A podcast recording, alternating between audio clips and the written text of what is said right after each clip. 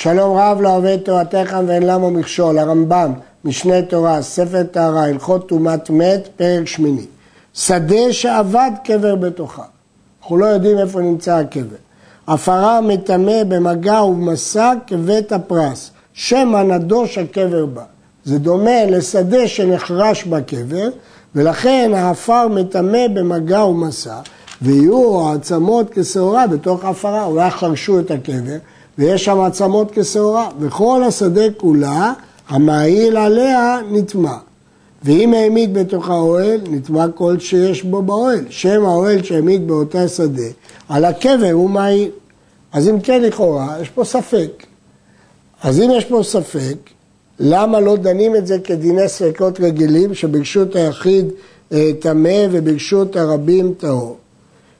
אה, דעת הרש, שבאמת ברשות היחיד הטומאה הזאת מן התורה, שהרי ספק טומאה ברשות היחיד טמא, וברשות הרבים הטומאה הזאת מדרבנן. והחמירו כאן מספק רגיל, כיוון שכאן הספק הוא לכל אדם. אבל דעת ערוך השולחן, שפה אי אפשר לדון את זה כמו רשות היחיד ורשות הרבים. מדוע? כי שדה בימות החמה רשות היחיד, בימות הגשמים רשות הרבים, אחרי רבנן גזרו גזירה דרבנן, לדון טומאה מדרבנן בשדה שעבד בקבר כאילו בית הפרס. בנה בבית ועלייה על גביו. אם היה פתחה של עלייה מכוון כנגד פתחו של בית, עלייה טהורה. שאפילו היה הקבר תחת משקוף הבית, עלייה טהורה, שהרי אוהל על גבי אוהל, כמו שהתבהר. אם אני בטוח שהעלייה מכוונת כנגד הבית, אז אפילו אם נניח שהמת נמצא תחת המשקוף של הבית, העלייה טהורה, כי זה אוהל על גבי אוהל, ולכן היא טהורה. אבל אם זה לא כך, אם לא היה מכוון, אף העלייה טמאה, שמא אסקופת עלייה על הקבר, והרי העלייה מעילה על הקבר, ולכן הטומאה נכנסת לעלייה, כיוון שמשקוף העלייה מעיל עליה. אבל קשה, מדוע לא נאמר שאסקופת העלייה חוצצת בפני הטומאה? רק אם נאמר שאין בה טפח, אם אין בה טפח היא לא חוצצת בפני הטומאה. ושדה זו מותר לזרוע בתוכה כל זרע, לפי שאין שורשי זרעים מגיעים עד לקבר, אז לכן אין לנו בעיה לזרוע. אבל אין נוטעים בתוכה אילני מאכל, פני שהשורשים מגיעים עד המת. אני חשוש, חושש שקבור שם מת. אז בירקות הזרעים הם, השורשים נמוכים. אני לא חושש שהם יגיעו עד הקבר. אבל באילנות אני חושש. מה הבעיה פה? תפארת ישראל אומר שהבעיה היא איסור הנאה מן המת. לכן אילן מאכל שהשורשים יגיעו לבית הנהנה מן המת. בפירוש המשנה לא משמע כך. ולכן יש אומרים שהחשש הוא שכשיעקור את הנטיעה תעלה עם שורשיה העצם כשעורה ויתרבה הטומאה. אבל אם כך, מה ההבדל בין אילן מאכל לאילן סרק? הרייבד מסביר שהאיסור לנטוע אילנות מאכל שכתוב במשנה נובע מן העובדה שאדם נמשך אחרי אילנות כאלה וכאילו עושה דירתו בין הטומאה וגם פירוש זה דחוק. התלוליות הקרובות לעיר הסמוכה לבית הקברות או לדרך בית הקברות אחת חדשות ואחת ישנות הרי אלו בחזקת טומאה כי יש פה תרתא לרעותא, זה גם סמוך לבית הקברות וגם זה צורה של תלולית, שככה נראה שציינו את מקום קבורת הנפלים. מפני שאנשים קוברות שם את הנפלים ומוכי שכין קוברים שם אבריהם. מכיוון שהדבר מצוי, אז גם ברשות הרבים זה טמא ולא אומרים שזה ספק. אבל הרחוקות, אז פה הן יותר רחוקות מבית הקברות, החדשות טהורות. והישנות מאוד שהן היו קרובות מעיר שחרבה ומדרך שעבדה. אז אני לא יודע האם הן היו אה, קרובות. איזה הוא תל קרוב? כל שאין שם תל אחר קרוב יותר ממנו. וישן שאין אדם זוכרו. אז הדברים הללו, אם הם קרובים, בכל מקרה הם טמאים. אם הם רחוקים, אז הישנות טמאות, כי אולי היה שם בית קברות. שדה בוכים והוא המקום הקרוב לבית הקברות, שאנשים יושבות שם ובוכות. אף על פי שהפרות האור, שהרי לא הוחזקה שם טומאה, אין נוטעים אותו ואין זורעים אותו, שלא להרגיל רגל אדם שם, שמא יש שם טומאה, מפני שהוא קרוב לבית הקברות, כבר נתייאשו בעליו ממנו, הבעל השדה כבר לא הולך לזרוע שם, כי הוא יודע שאנשים יושבות שם ובוכות, לפיכך אפשר שיבוא אדם ויקבור לו, ומפני זה חששו לו. ועושים מעפר מקום זה תנורים לקודש, הרי לא הוחזקה טומאה שם. אז אין בעיה, העפר הוא טהור, אבל לכתחילה לא נוטעים ולא זורעים שם. הרייבד אומר טעם אחר לגמרי, שכדי לא ללכלך את בגדי המתכווצים שם לבכות בעפר תחוח בכלל לא קשור לטומאה. קבר הנמצא מותר לפנותו. למה? כי מן הסתם הוא נקבר שלא ברשות בעל השדה, הוא לא קנה את מקומו. ואם פינהו, מקומו טמא, ואסור בהניה עד שייבדק כמו שיתבהר. לקמן בפרק ט' צריך לבדוק שזה לא שכונת קברות, שאין שם שלושה קברים. וקבר היד, ומה זה אסור בהניה?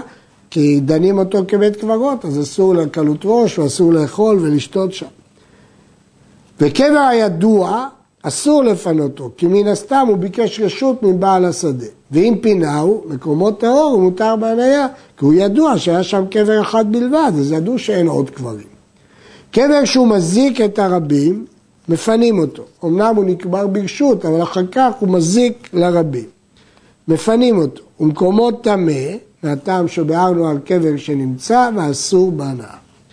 הפוגע במת מצווה, מת שאין לו קוברים. אם מצאו בתוך התחום, מביאו לבית הקברות. מצאו חוץ לתחום, אפילו בתוך שדה כרכום, שזה יקר מאוד, קנה מקומו, ויקבר במקום שנמצא. מצאו על המצר, מסלקו לצדדים. יש להדגיש, איסור פינוי מת, לדעת רוב המפרשים הוא דרבנן, ויש שכתבו שהטעם מטעם ביזיון המת, האור זרוע. שדה כרכום הוא תבלין יקר, והוא קנה את מקומו. אבל אם הוא בגבול שבין שתי שדות והוא מזיק את הרבים, מסלקו לצדדים. הרמב"ם בהלכות נזקי ממון כותב, אם נמצא על המצר, מביאו לבית הקברות. אז אם כן זו סתירה בין הרמב"ם שם לרמב"ם כאן. המאירי פירש שההלכה זו מדברת במקרה שלא יכול להביא את המת לבית הקברות. והרדווז בתשובה תרד שבהלכות טומאת מת זה לגבי טומאה, אז הוא לא צריך לטרוח יותר מלסלק לצדים. אבל בנזקי ממון כתב מדין תקנת עזרא, ששם צריך לטרוח, לטפל בו עד שיביא אותו אה, לבית הקברות. שדה בור מצד זה ושדה ניר מצד זה, קוברו בשדה בור. בין כך הוא צריך לקבור בצד אחד את המת ניצח. עדיף למעט בהפסד בשדה שאינה חרושה ולא בשדה חרושה. שדה זרע ושדה כרם, קוברו בשדה זרע, למעט את ההפסד. שדה אילן ושדה כרם, קוברו בשדה כרם, מפני אוהל הטומאה, כי אילנות יוצרים אוהל.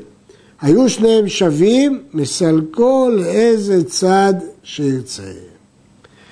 קבר הנמצא מטמא למפרע, כי אנחנו לא יודעים ממתי אה, הוא נמצא שם, אז מטמא למפרע. ואם בא אחד ואמר, בריא לי שלא היה כאן קבר אפילו קודם ל-20 שנה, אינו מטמא למשעת מציאה ואילך. אם הוא הודיע שלא היה שם קבר, אפילו לפני 20 שנה, אז הוא מטמא רק משעת מציאה. מה ההיגיון?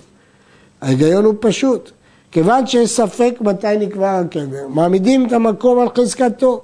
ואם קודם עשרים שנה לא היה קבר, אני מניח שעד עכשיו לא היה קבר. עכשיו, שמצאתי, מצאתי. אבל אני לא אגיד שהוא מטמא למפרע. כל המוצא קבר או מת או דבר שמטמא באוהל מן המת חייב לציין עליו, כדי שלא יהיה תקלה לאחרים. ובחולו של מועד היוצאים מבית דין לציין על הקברות. במשנה בשקלים כתוב שיצאו בט"ו באדר לציין את הקברות. ויש שאמרו שמפני הגשמים חזרו במועד וציינו אותם. אין מציינים על כזית מצומצם מן המת, לפי שסופו יחסר בארץ. מה פירוש? כיוון שזה כזית מצומצם, ברור שהוא יחסר, אז יהיה טהור, אז אין צורך לציין אותו. ובמה מציינים, כשצריך לציין, בסיד ממחה ושופך על מקום הטומאה. ממחה את הסיד במים שיהיה יותר לבן ושופך על מקום הטומאה. אין מעמידים את הציון על גבי הטומאה, בצמצום, אלא היה עודף מכאן ומכאן בצידי הטומאה, שלא להפסיד את הטהרות. ואין מרחיקים את הציון ממקום הטומאה, שלא להפסיד את ארץ ישראל. לא צריך לצמצם מפני חשש טומאה, ולא צריך גם להגזים כדי לא להפסיד את הארץ. והם מציינים על עבדיות, שהרי הן ידועים לכל. אלא על הספקות, כגון שדה שעבד בקבר, והסככות והפרעות. לא מציינים ודאיות, קבר ודאי, אין צריך לציין כי כולם מכירים, אבל שדה שעבד, או סככות, אילן שמסך על הארץ, או אבנים פרועות שיוצאות מן הגדר, ולא יודעים איפה, צריך לציין איפה הקבר. מצא שדה מצוינת שמישהו כבר ציין אותה, ואין ידוע מה טיבה. אם אין בה אילנות, בידוע שעבד בקבר, כי כבר למדנו ששדה שעבד בקבר, אסור לנטוע בה אילנות. יש בה אילנות, בידוע שנחרש בקבר, כמו שהתבהר, שבשדה אה, כזאת, שחרש בקבר, מותר לנטוע אילנות. מצא אבן אחת מצוינת, תחתיה טמא. היו שתיים, אם יש סיד ביניהם, ביניהם טמא. ואם אין ציד ביניהם אלא על ראשיהם, אם יש חרס ביניהם, טהור, שאין זה אלא בניין. ואם אין חרס ביניהם, והיה הסיד מרודה על ראשיהם מכאן ומכאן, הרי זה ציון וטמא. הוא מצא אבן אחת, אני מניח שציינו אותה, לכן תחתיה טמא. אבל, ולמה הוא לא הרחיק, למרות שאמרנו שצריך להרחיק, כי זה אבן גבוהה ורואים אותה מרחוק, אה, אבל אנחנו מניחים שתחתיה הטומאה. אבל אם היו שתיים ויש סיד ביניהם, אז ביניהם טמא, כי ברור שהמסמן סימן אותם כהרחקה לטומאה. זה אבנים טהורות, אבל ביניהם טמא. יש מי שאומר שגם האבנים תחתיהם טמא. אבל אם אין בכלל סיד ויש חרס, אז בכלל תולים שזה בניין ולא קבר וזה טהור. אבל אם אין חרס, אז זה ציון וטמא. מצא מצר אחד מצוין, הוא טמא וכל השדה טהורה, וכן שניים וכן שלושה. מצא ארבעה מצרי המצוינים, הם טהורים וכל השדה כולה טומאה, שהם מרחיקים מהציון במקום הטומאה. ברור שאם הוא סימן את ארבעת הגבולות, כנראה הוא התכוון שהשדה שביניהם היא בית קברות, ולכן הוא סימן את השטח שביניהם. עד כאן.